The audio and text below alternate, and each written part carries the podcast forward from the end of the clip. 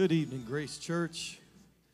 Great to have all of you here tonight, and love the fellowship that I can hear going on. It's uh, just sounds good here in the church tonight. Stand with us this evening.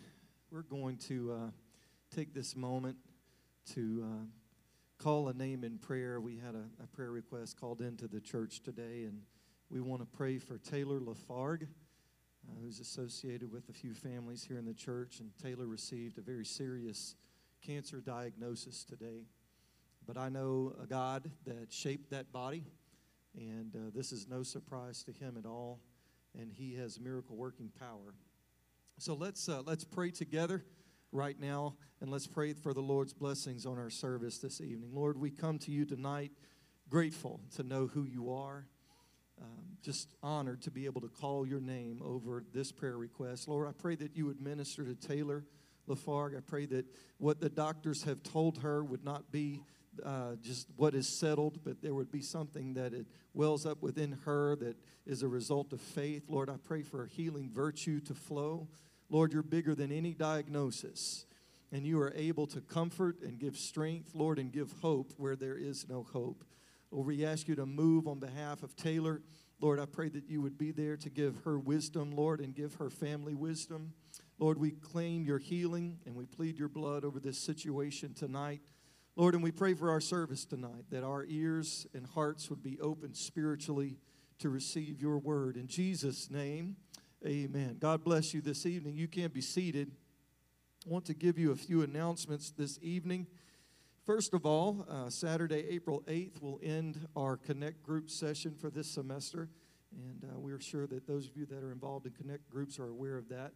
Also, this coming Sunday is Easter Sunday, and we're looking forward to a great time here at Grace Church this coming Sunday. Men's Conference is in Tioga, April 27th through the 29th.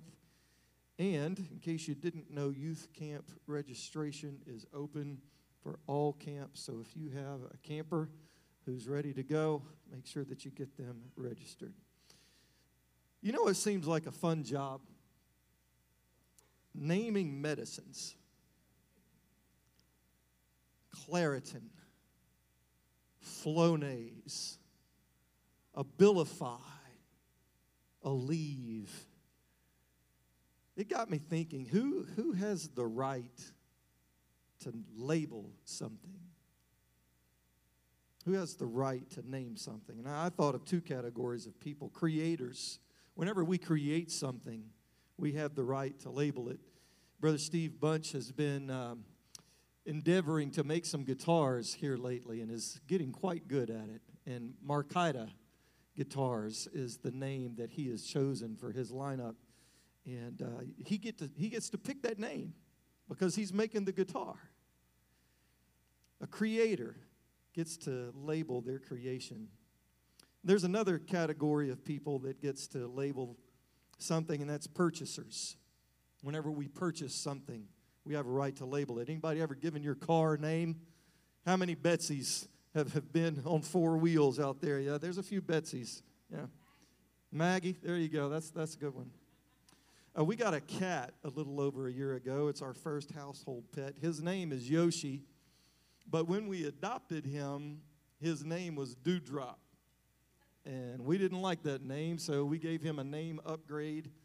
And since we purchased him and we are his owners, we gave him a new name. And what I found out is that, in fact, he owns us. We are not his owners. You know, some labels are carried like a badge of honor, but others are carried with a lot of shame. And some labels we give ourselves, and some have been given to us, and those labels tend to shape our identity. Psychologist David Benner defined identity as who we perceive and experience ourselves to be. It's the I each of us carries within. So, knowing this, how do you answer the question who has the right to label me? Who has the right to shape my identity and define who I am? Genesis 1:26 tells us that God made us in his image and his likeness. And Jeremiah 1 and 5 says, Before I formed you in the womb, I knew you. Scriptures and Psalms also bear this out that God made us and shaped us. Psalms 100 says it's He who made us and we are His. Psalms 119 says, Your hands shaped me and formed me. Psalm 139 says, You created my innermost being and you knit me together in my mother's womb. God created us, God designed us, and He knit us together from the innermost to the outermost parts of who we are. And He knows us more deeply and more intimately and more completely than we even know ourselves. If anyone is qualified to properly label and shape our identity, it's our Heavenly Father. Not society, not media, not even other people are entitled to shape our identity. And despite what you may think, neither are you. Your feelings, your past, your wisdom, those things just aren't enough to tell you who you really are. They can contribute, definitely, but it goes so much deeper than that because not only is God the most qualified to label us and shape us, He's also the only one with the right to do so because He is the one who purchased us. 1 Peter chapter 1 says, For you know that it was not with perishable things, such as silver or gold, that you were redeemed from the empty way of life handed down to you from your ancestors, but with the precious blood of Christ.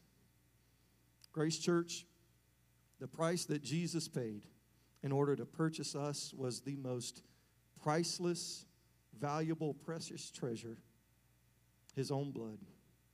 And he made it all and paid it all to free us from sin, to give us life instead of death, and to adopt us into his family and to call us sons and daughters. He gives you the name or the label that he knows fits you best. Amen. Y'all think about it. God bless you this evening.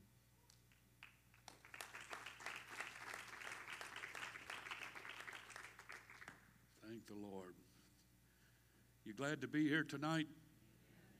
I'm glad to be here and uh, have looked forward to tonight now for several days, and it's finally arrived, and I'm happy to be here tonight. And um, there's one announcement that we've made a couple of times that I'm very sad about, and that's that our Connect Group semester is coming to an end, and uh, very sad about that. Uh, but I have a feeling the spirit of it is going to keep going, and it's going to keep growing and and just magnifying and doing amazing, amazing here at Grace Church. And I want to applaud all of our Connect Group leaders. All of you have done an excellent job. I realize that we have one more week and I think there's a couple more scheduled. And uh, but to all of you, uh, thank you so very much for uh, your dedication and commitment to our Connect groups, and it's doing a lot of good. We're going to give you a report in the next couple of Wednesday nights about it and uh, about how they've done and whatnot, and uh, you'll be excited and pleased to to hear that as well. So thank you to all of our Connect group people. Um, moving on, Sister Landry uh, informed me tonight that we need a uh, another person to help us in the nursery. Uh, one more person. We have a good group that's participating in that, and we appreciate our nursery workers so very much. And I believe this is the slot during Sunday school, not the slot during. Uh, I don't see Sister Landry. Um, we need a nursery worker. If you can see her about it, she'll let you know which slot that is. Also, a little housekeeping, real quick. Um, we have several sheets of plywood leaning against the wall up here on the front uh, under the portico. Um, it would be real nice if we could have them move to this underneath the stairwell um, in the back after the service tonight, so they will not add to our decor on Sunday morning for Easter and uh, that's something we don't need out there for decor. So if maybe several of our men have a pickup truck, you can just throw it in the back and ride it around to the back. Uh, we'd appreciate it so very much. And uh, if you would just wait till after church to do that, I know a lot of you is going to be excited about doing that. But if you can just hold it till after church, uh, that would be amazing. Thank the Lord.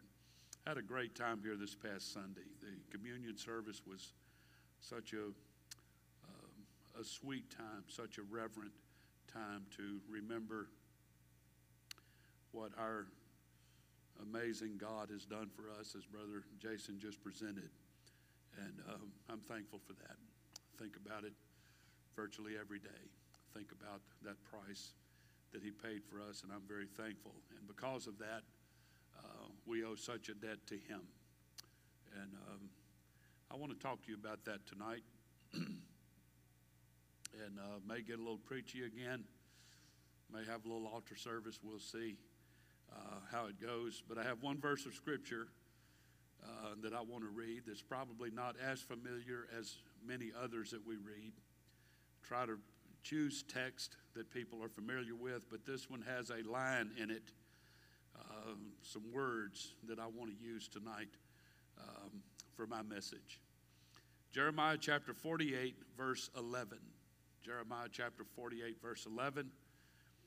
The Bible said, Moab hath been at ease from his youth, and he hath settled on his lees. Everybody say lees. And hath not been emptied from vessel to vessel, has not been emptied from vessel to vessel, neither hath he gone into captivity. Therefore his taste remained in him, and his scent is not changed. This verse is just absolutely full of very preachable material. And uh, if our ministry team wants to grab a hold of it and run with it in another direction, please feel free to do so.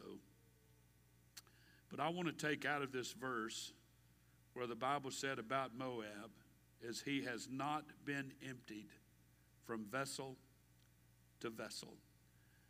What this is talking about, and uh, as a matter of fact, um, I'll mention this again in a moment, but, but Jeremiah 48 is, uh, most of that chapter is talking about a judgment that God is going to pour out on Moab, on the, the Moabite people, um, just because they've been an enemy of God's people since the day they came to be, practically. and if you want to read the, the account of that happening, it's in Genesis chapter 19, verse 30. It accounts for the origin of the nation of Moab. After Lot and his daughters escaped from Sodom, they lived in a cave in the hills near a place called Zoar. And when Lot came, became drunk, his daughters seduced him, and both conceived and bare children of their father. Lot's oldest daughter named her son Moab, from whom the Moabites descended. And Lot's younger daughter called her son Ben Ammi, from whom the Ammonites descended. And the Septuagint explains that the name Moab means he is of my father. It's a perpetual reminder of Moab's incestuous beginnings. Again, Jeremiah 48 is talking about a judgment that is going to be poured out on Moab. And then I read a word that's probably unfamiliar to most everyone here. It's the word lees. I asked you to repeat that a moment ago. A moment ago, that word is found in this verse, and it comes from a word. And I'm going to read the definition. These aren't my words; these come from a Bible dictionary source. Comes from a word meaning to keep or preserve. It was applied to lees from the custom of allowing wine to stand on the lees that it might thereby be better preserved. Lees is the, the pulp, the seed, the peeling of grapes when they are crushed. When they're crushed, we'll talk about that in a few minutes. But when they're placed in the giant vat, the grape press, uh, people literally got in them and stomped them, and all of the pulp and the unusable part of that grape fell to the bottom, and the grape juice rose to the top if that's set in that bottom of that vat for too long, uh, the Bible called it lees. It's, it means, uh, as, as I, I just commented, if you leave it in there, it has a way of preserving the wine, but if it stays there too long, it becomes something else. It can destroy the wine, it can destroy the flavor of it. And what causes it to settle is because during the process of wine making, they will pour the wine from one container to the next and then pour it in another container and they pour it in another container. And if this doesn't happen, the wine does not become the necessary quality that the drinkers of it would demand. So it's not a good thing for all of that to settle into the bottom of the vat. It's the leftovers of the grapes. The word goes on to mean, according to the Bible, the Bible said in Zephaniah chapter 1, verse 12, that men settled on their lees, which means their hearts were hardened or crusted. The image is derived from the crust formed at the bottom of wines left long undisturbed, according to Jeremiah 48 11. The effect of wealthy, undisturbed ease on the ungodly is hardening. When we're not stirred up periodically, the default of that, the byproduct of that, is that people get hard hearted. The definition goes on to say that people become stupidly secure when they are not stirred up and literally as wine poured into other vessels. Your wine poured from one vessel to another to another. That's the implication of our scripture text tonight found in Jeremiah 48. But I would like to use that statement to preach from a different point of view tonight. When the Bible said that, uh, in, in reference to Moab, that he had not been emptied from vessel to vessel. I want to talk to you for a little while tonight about emptied from vessel to vessel. My title really preaches my sermon, and uh, I will not have a particular surprise for you at the end. I think all of you can see where this is headed. The drinking of wine or grape juice in the Bible and our, our modern day liberated Christian Pentecostal people have defaulted to drinking wine, um, feel okay about it. Um, I don't feel okay by it because I believe it's a gateway, a doorway to more alcoholic, uh, fermented kind of drinks, adult beverages as they are called. The reason in Bible times people drank wine or grape juice virtually every day is because water was so contaminated. You couldn't drink the water back then. People didn't understand all the water purification. They didn't have bottled water back then like we do now. And um, there's still places I go when I run water, it has a smell to it, and because of it, I can't drink it. I know it's okay because people live in that area drink it. And it's not well water, it's city water. I can name one place tonight that all of you are very familiar with, but I won't do it. It's located somewhere around Tioga. Uh, when I run the water, it just don't smell good, so I just, we don't drink it. We don't make coffee out of it, nothing. But the Bible, in Bible times, the water, the people bathed in it. Everything was used, every water was used for everything. Uh, the rivers, the lakes, everything. And it was got so contaminated and poisonous, they would drink wine or grape juice in lieu of water. All right, with that short introduction, let me get to my message. I would like to introduce to Grace Church again that I still believe in true apostolic Holy Ghost revival. I believe in that. With all of my heart, I believe in Holy Ghost apostolic revival. Amen. And I see many people here tonight, many people who are a part of Grace Church that are full of the Holy Ghost, and there are many great vessels in this house tonight. I am very thankful that we have some amazing Holy Ghost filled, tongue talking people that believes the Word of God, that has it planted deep in your heart. I thank God for the people of Grace Church here tonight. Amen. So, no doubt tonight there are some sitting in this house that are great vessels. You deserve to be honored greatly with the highest esteem for all your hard work and the gifts that you have contributed to our amazing King Jesus. Amen.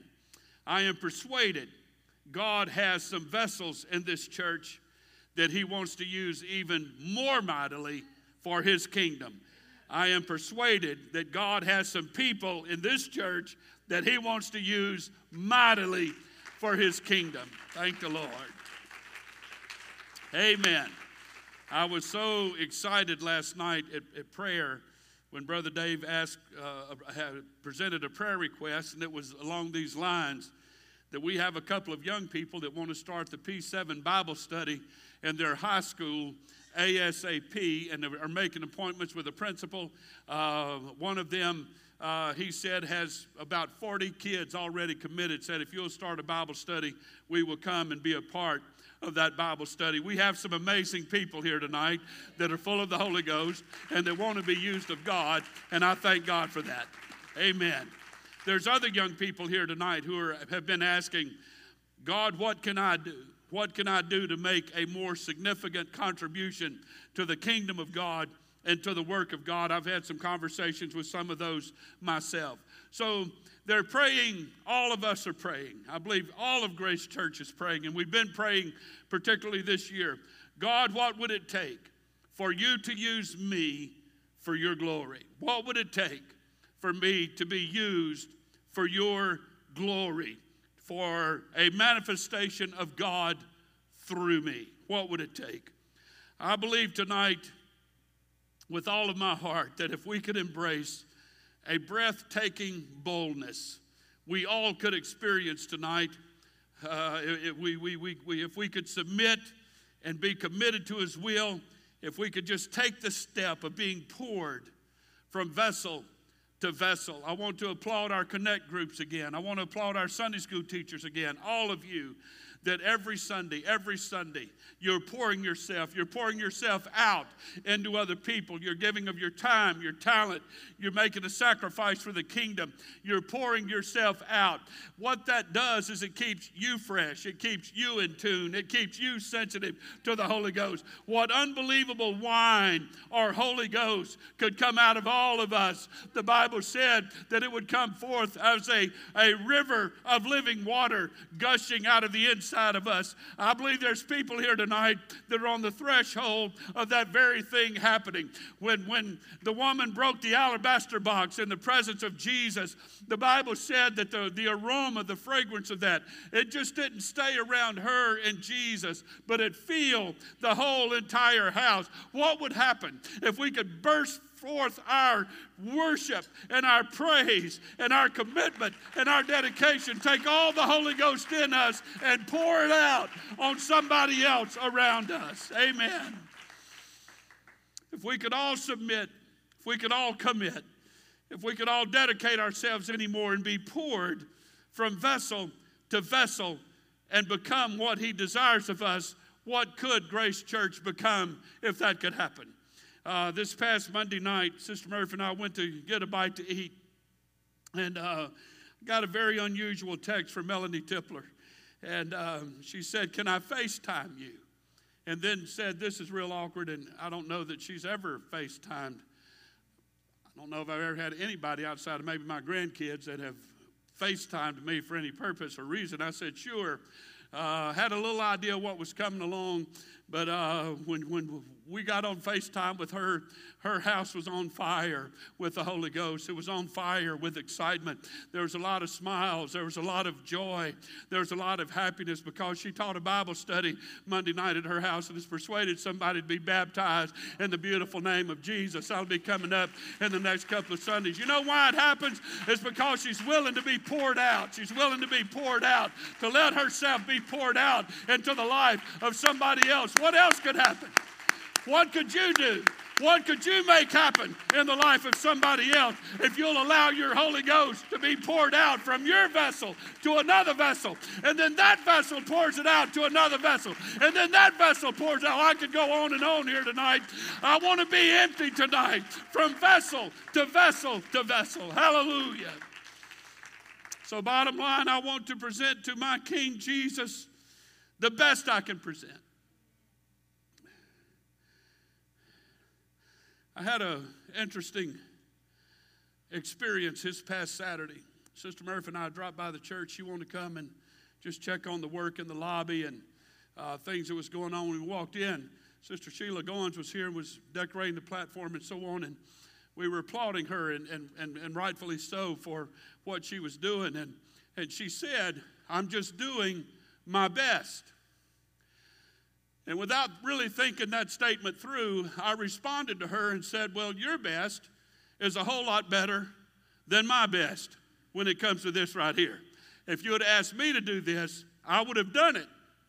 But she would have come behind me and straightened this and tweaked that and turned that and this way and that way and what have you. That's just how she rolls, and I'm all good with that. I want to say to all of us here tonight and understand the, the little bit of a humor in that, but I believe all God is asking of all of us tonight is our best. You do your best, and if you'll do your best, and if you'll do your best, and if you'll do your best, and if we'll empty ourselves the best we can, that's all God needs. That's all God requires. That's all God expects. I don't want to come to church with an old crusty bottom in my heart of what used to be and of yesterday experience. I want wine to flow out of my heart fresh and rejuvenated and anointed and powerful because I love the kingdom of God that much.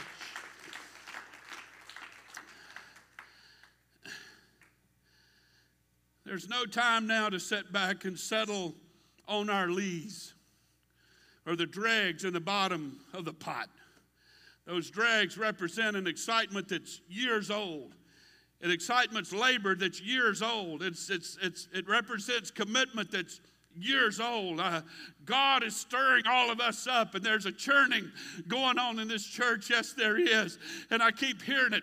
I keep hearing it all the time this year. It just seems like one good thing comes in after another, and one good report. The, everybody's voice tone is different, the countenance is different.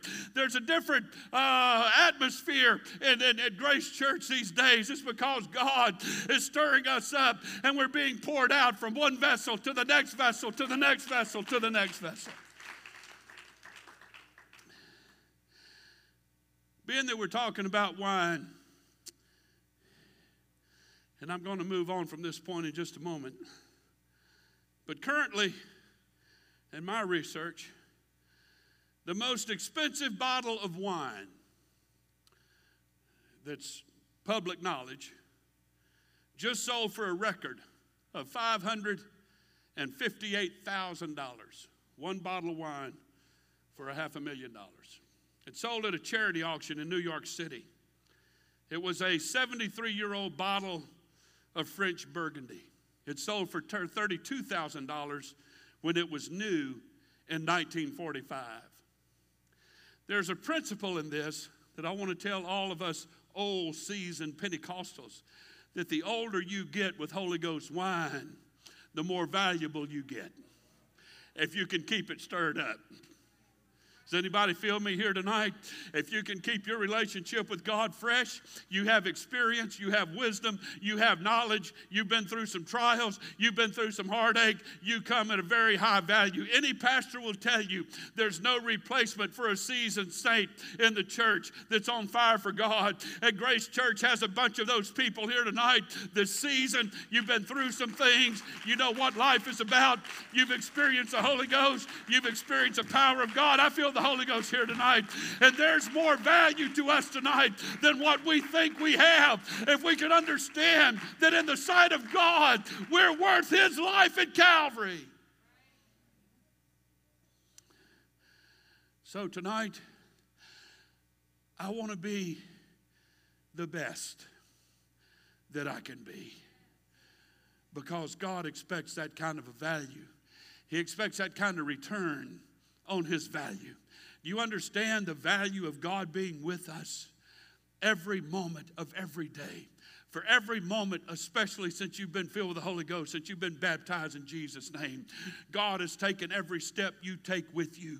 He has never left you, He's never forsaken you, He's never forgot about you. God has put value into you, He's invested into you, He's made something out of your life. Imagine where you'd be without Him. I, it behooves all of us here tonight to be the best we can be for the kingdom of God and not be less than what we can be. God, help us tonight to get on fire for Jesus Jesus, and stir up those dregs, stir up those leaves, and let God do something mighty in our life tonight. Everybody, clap your hands to the Lord. Thank the Lord. Thank the Lord. You may be seated. Y'all have this video for me tonight. If y'all can go ahead and fire that up. This is an excavation of the Israel Antiquities Authority done for the Israel Lands Authority as part of a huge project for the development of a new neighborhood for the city of Yavne. I'm sitting at the moment in the midst of a large wine press on the treading floor. This is just one of five large wine presses at this site. And this gives an idea of the large quantity of wine that was produced here. We're talking about 2 million litres annually from this one site. And this particular kind of wine is what we know as Gaza wine. And Gaza wine was a trademark wine that was from the whole of this area of the southern part of the coastal plain. We have to realize that this was a prestige wine. It was a light white wine and it was taken to many, many countries around the Mediterranean. We're talking Egypt, we're talking Turkey, we're talking Greece, maybe to southern Italy as well. So this was a wine that was widely distributed around the Mediterranean. In the excavation here in Yavne, the main find are jars. And this jar is the most typical jar that we found at the site, a jar which is known as a Gaza jar or an Ashkelon jar, which are very, very similar. The shape, which you could even sort of compare with a cola bottle today, was something which was completely known to anybody who saw them. And these were typical jars which were used for wine that came from the area of the southern coastal plain in Israel. And of course, we have many other finds. These jars over here are called Palestinian baggi jars, and they are the main kind of jars which were found all over the area of Israel right through the Byzantine period. We have these oil lamps which are dated to the same period as these jars. And we have also oil lamps which come from a later period, from the early Islamic period. These are jewels, children's toys, which were found also at the site. In ancient times, wine had a great importance, not only as an export product, but for many other purposes. For example, first of all, people enjoyed drinking wine. But beyond that, this was a major source of nutrition. And this was a safe drink because the water was often contaminated, so they could drink wine safely, and then they could also, uh, of course, take it in as part of their daily diet. Excavation goes well beyond the usual scale of excavations that the Antiquities Authority conducts. A continuous excavation of two years, two to 300 workers daily, huge site, a huge area of excavation. That will be the challenge of the excavators here is to work through all the material and to bring it to publication at the end. I want you to notice this the wine press, you notice the big uh, rock cutouts in the ground. The big, these are the big vats I referred to a little while ago.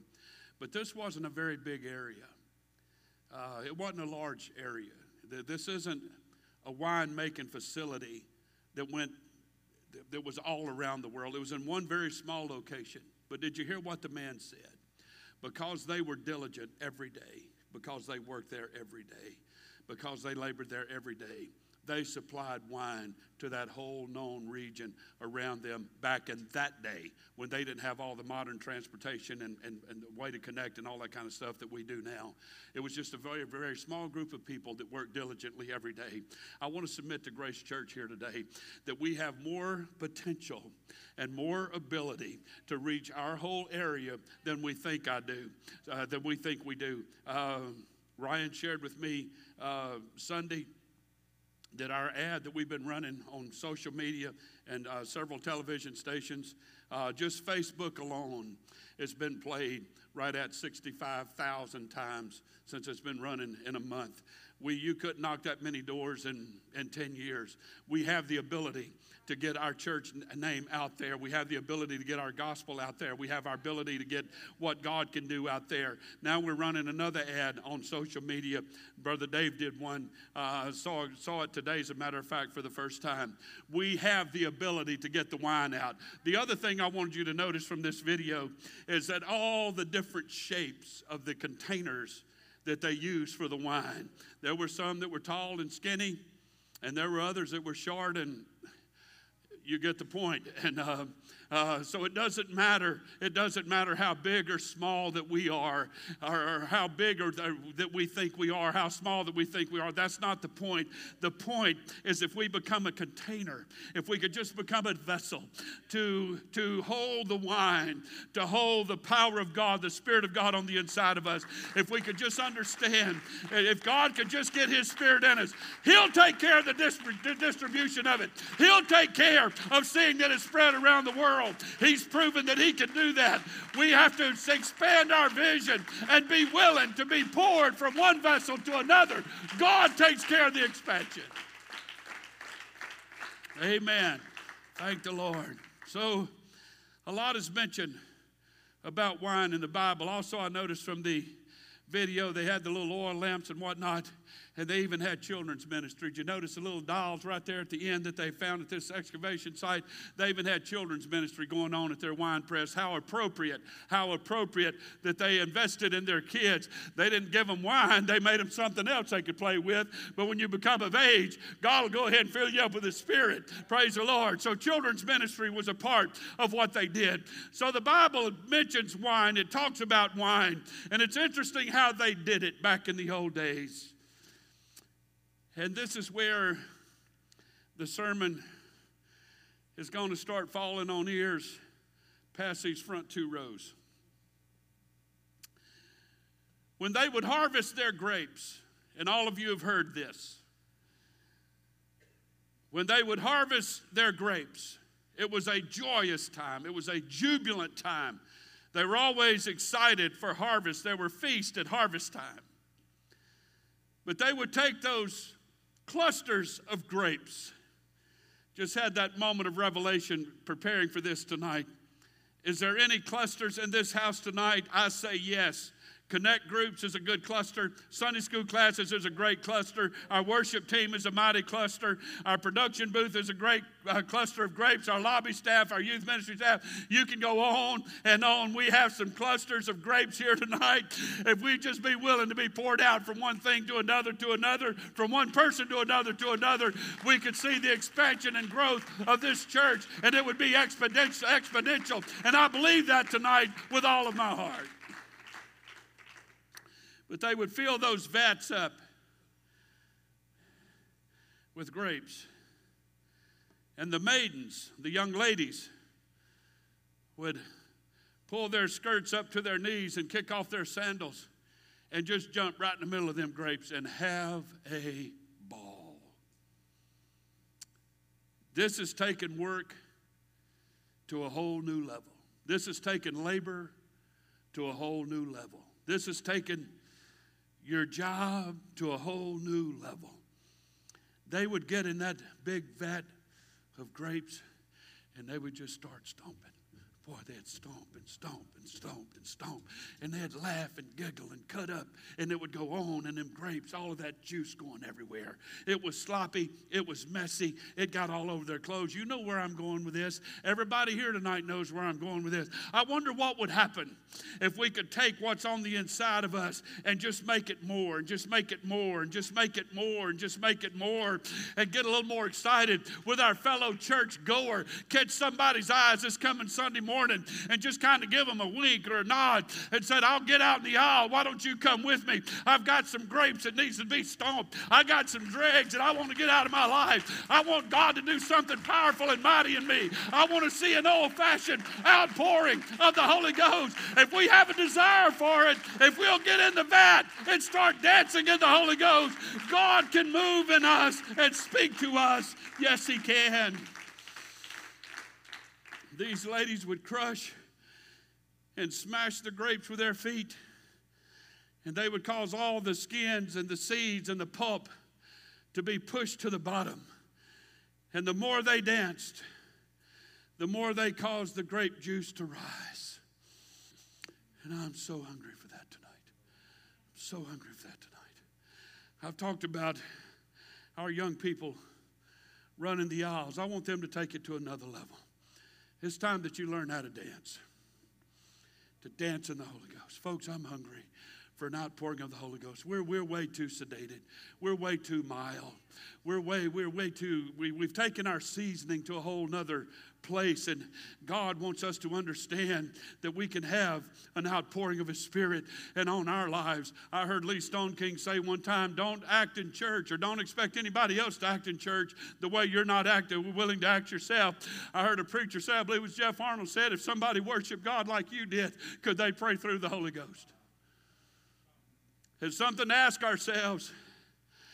And we have people here tonight that are just trembling in your heart Oh, God, don't ask me to do that. Oh, God, don't ask me to do that. You know the beauty of rejoicing and dancing in the Holy Ghost is it stirs up stuff in the bottom of our lives that nothing else does. You're not going to get that grape juice to rise to the top unless you're dancing in it, unless you're jumping in it, unless you're rejoicing in it. It ain't going to come just sitting in it. If you just sit down it, it ain't going to do much. You got to move around and show God it's time for somebody to get accustomed to a Holy Ghost lap once in a while. Somebody to dance in the Holy Ghost. If you will, if you will, God will start gushing out of your spirit. God will start gushing out of your heart. Amen.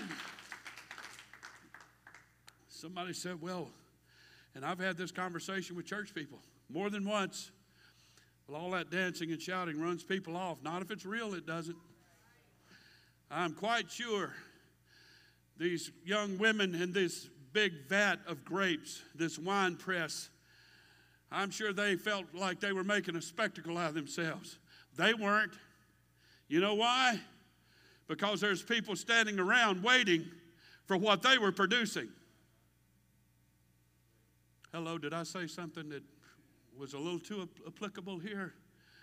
Maybe people don't want what we have to offer right now because there's too much junk in the bottom. But you get it fresh and flowing. They'll stand there all day long with a cup out said, I want some of that. I want some of that. I want some of that. I've heard people say, well, I, I, just, I can't move around anymore. I'm too old. I can't either. I'm clinging to this pulpit right now, hoping that it'll do the job for me. But I'm going to give it all I've got. I want to be my best and I want to do my best. But I'll never forget, most of you remember Sister Dean Dykes that, that attended church here. We were having a Holy Ghost outpouring my word, it was rich, it was powerful that Sunday morning. And she just couldn't contain herself. This is what she did. She stood up. I'll never forget it. She was sitting right back here on about the third or fourth row from the back, and she just, that's all she had. That's all her body would allow her to do. By the time she made a 360, everybody else had sat down and the service had gone on to something else. But she stood there until she got her shout out, until she got her rejoicing out. She gave it all she had. If that's all you got, if that's all you got, get down on it, man. Get down on it. Your best may not be like these teenagers running the aisles, but you give it your best, whatever it is. Don't be too proud to do it. That's where you're in trouble. Don't be too proud to worship. Don't be too starchy to worship. Don't be too traditional to worship. I want to be poured out from one vessel to another vessel, to another vessel. Hallelujah. Thank the Lord. I, I enjoy it so much on Sunday morning. Our young people come and stand around the front, as you know, but it really excites me when I see that elderly person step out in the aisle and here they come. They're not moving as fast as these people, but there's a look in their eye I'm, I'm, I'm seeing two or three people right now in, my, in my mind right now. I'm not going to call their names. But they've got a look in their eyes says, Don't step out in front of me. I'll run you over. I'm not going fast, but I'm determined. God bless your heart. You come up here and you worship. You do the best you can. You give it all you've got because when you do, it causes that Holy Ghost to rise up out of you and it spills over onto somebody else and you start sharing and being emptied out from one vessel to another vessel. When the grape juice finally rose to the surface, they would start scooping it out. And Bible history says that they would take this grape juice and place it in a goat skin that they made a, a pouch out of. It'd be kind of a, a canteen kind of thing today, but it was made out of a goat skin. And they would pour the wine in there. And then every day while that wine was fermenting in that goat skin, and getting more and more drinkable and getting better and better every day, the Bible said they would anoint that goat skin so it wouldn't dry out and it wouldn't crust all up. It would stay expandable, it would stay pliable. It could be used for any purpose that the wine had for it, with the wine on the inside of. There's such an amazing uh, connotation of this tonight. It only goes to bear out of us that we need a daily anointing. We need to anoint our wine skins every day, our, our minds, our hearts, our attitudes, anointed with the Holy Ghost every day to make wine or our relationship with God for its maximum purpose, not minimum, just to barely get to heaven, but for its maximum purpose to have maximum impact on the lives of those that we encounter. If we want to function right, if we want to make good wine, if we want to please the King, we will allow ourselves to be emptied from one vessel to another.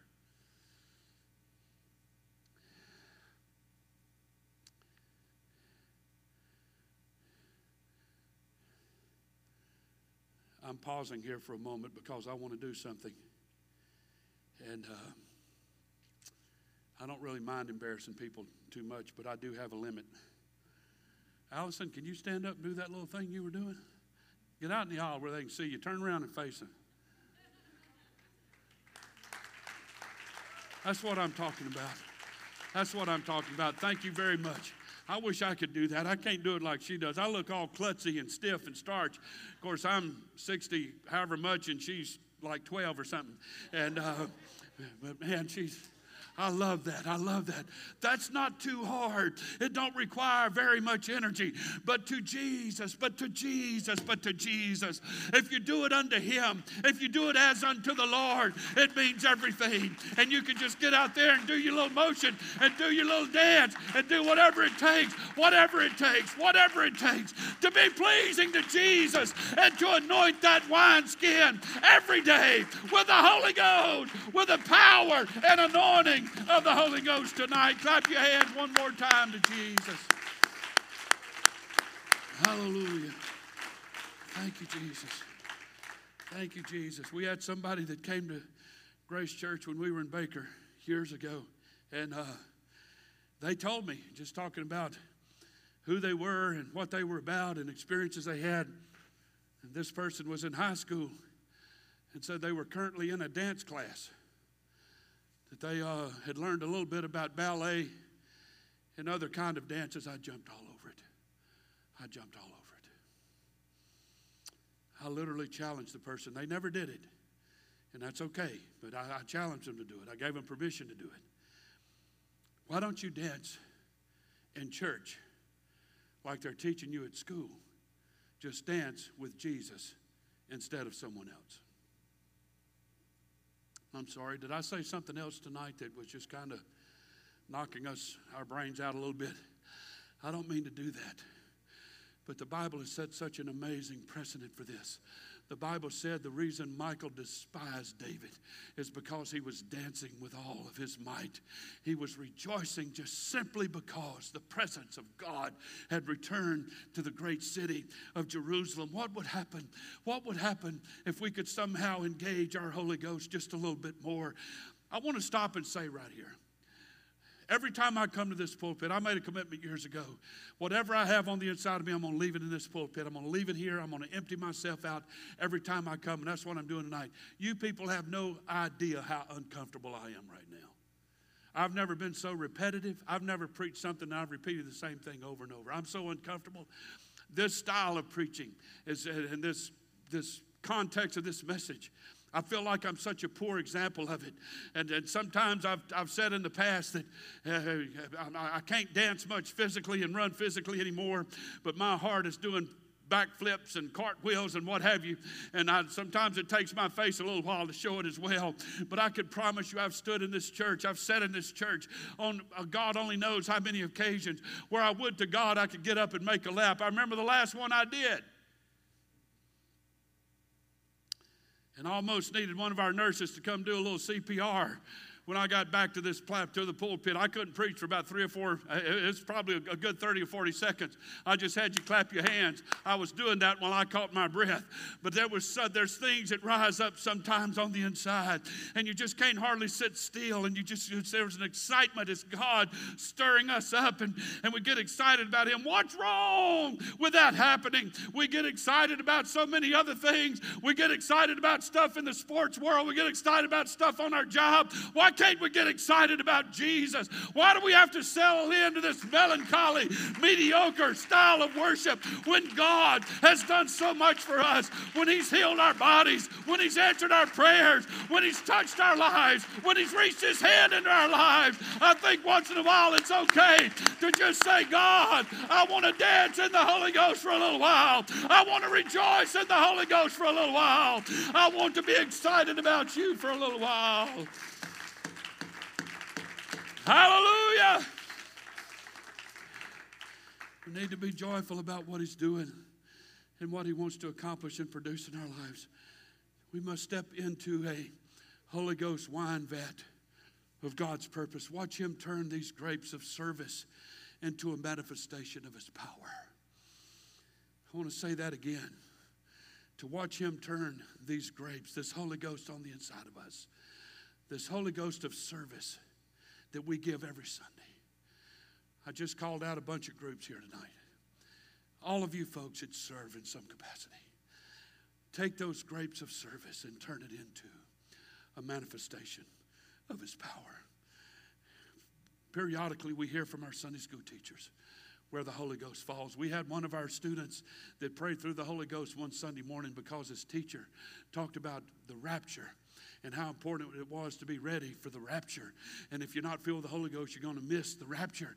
It, he took it to heart and came down here, and God filled him up with the baptism of the Holy Ghost. What's wrong with letting ourselves be emptied out into the lives of somebody else? If we will, we can watch Him transform us into something sweeter and something greater wine fit for a king. To dance, to shout. It's no time to be discouraged, to be slack, to be at ease.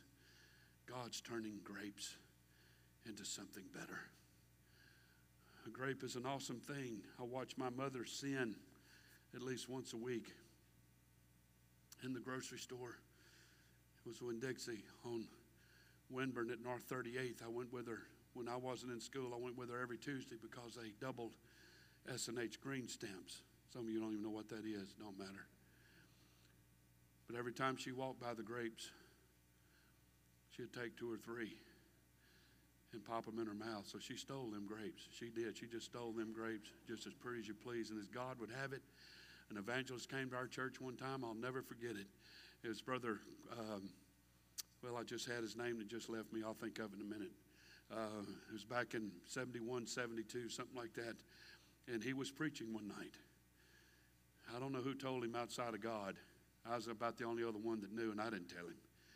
But he said, and all you ladies that go grocery shopping and you pick grapes and eat them walking through the store, you're stealing and you need to stop that because you're sinning. It didn't deter Ernestine too much. She went on ahead and snacked on the grapes as she walked around Winn Dixie, A and P, whatever it was. It's time, folks, to step in to the vat of revival. And some of us, it just wouldn't hurt to make a fool out of yourself. Just get on them grapes and just start stomping and start laughing and enjoying the joy of harvest. Praise God. It's time to say goodbye to the past, goodbye to old taste, goodbye to past frustrations, goodbye to, to some problems of the past. Historically, the wine that was put in these goat skins was not really the best wine. That wine was known as normal wine, it was everyday wine. It was wine that you could travel with, but it wasn't wine sent to a king. It wasn't wine served, served to a governor. I want to tell us today the more we enhance our relationship with God every day, the more appealing that our relationship with God becomes to others. I'm going to have to skip way ahead. I'm, I'm running out of time. All of you know the story of Jesus' first miracle found in John chapter 2. It's interesting to me in this story, and there's so many facets to it, as you all know. You can stand with me tonight, I'm done. They served wine and ran out of wine. You all know the story. And uh, Mary, the mother of Jesus, told Jesus, you need to do something about this. And they had a little conversation about it, but he finally submitted, and it was introduction to his miracle ministry. He told the servants to fill six water pots with water. Six is a number of a man in the Bible. 666 is a mark of the beast, it's a number of a man. Take six of those and fill it with water. It was a type of him filling people up with the baptism of the Holy Ghost. If God took that water and turned it into wine, enough that the governor of the house said, most men save the bad wine till last because men are drunk by then and they don't know the difference. But you have saved the best. If God can do that in one single moment, how quickly could He impact our lives with His power and with His Spirit? How quickly could God do a work among us? Those that will sit and listen to me for any length of time. I had lunch with somebody today. Our musicians come. I just feel like we need to worship for a moment. That I have felt something stirring in me, and it started last November, and I've shared with you the story. Oh, God, help us tonight. It's oftentimes it's hard to sleep at night. My mind is churning. And there is a long list of things that I want God to do, that I'm asking God to do in this church. And I believe some of those prayers could be answered if somehow Grace Church could get a hold of this excitement. We've taken it to the social level. Connect groups have been amazing this semester. They've been amazing. Uh, it's been virtually picture perfect uh, in so many ways. We'll talk about that in a couple of Wednesday nights. Connect groups have been awesome. Worship team is amazing. We, we have all the ingredients, we have, we, we have all the things that we need. But just, God has laid it on my heart that now we need to take this relationship that we're rebuilding, we're reestablishing, what have you. We need to take it to the next level beyond social to spiritual, where God can use us as He chooses. that God could use us for spiritual things as He chooses. I applaud Melanie for teaching the Bible study at her house. This has been going on now for several weeks, I understand.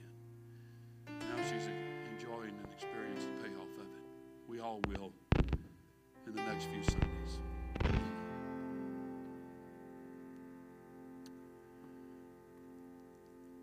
But I'm asking God tonight to take all of us to a level of joy to a level of excitement that would be manifested, that would be.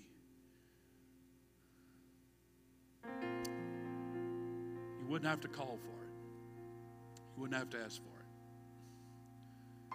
it. Had a short conversation with Michelle Thornton last night after prayer, and she mentioned the spirit of a new convert. I've seen new converts, I've seen in my home church on Sunday night where the song leader would literally get in the pulpit and say, Praise the Lord, everybody, let's all stand and new convert hit the aisle running. I've seen it happen. No matter, they're ready.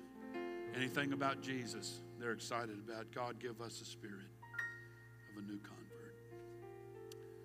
So tonight, I want to give all of us, myself included, an opportunity to talk to God about this. That if God asks us to go to another level, a challenging level of worship and commitment, would we be willing to go there? As I preached to you Sunday, He's extending a hand and wants you to take that hand and trust Him as He takes you down an unknown, unfamiliar path. So, as they are playing and they're going to sing, I don't know what they're singing, it doesn't matter. But I'm going to invite all of you that will to come just for, if you give me five minutes. I've gone a little bit long tonight. But my heart's full. Just want us to engage the Holy Ghost for a few minutes tonight. Y'all go ahead and sing. Just everybody come that will. Come stand around the front and let's engage the Holy Ghost for a few minutes tonight, shall we? Would you come just to worship and to let the Lord have his way? Y'all go ahead. Thank the Lord. Oh, yes.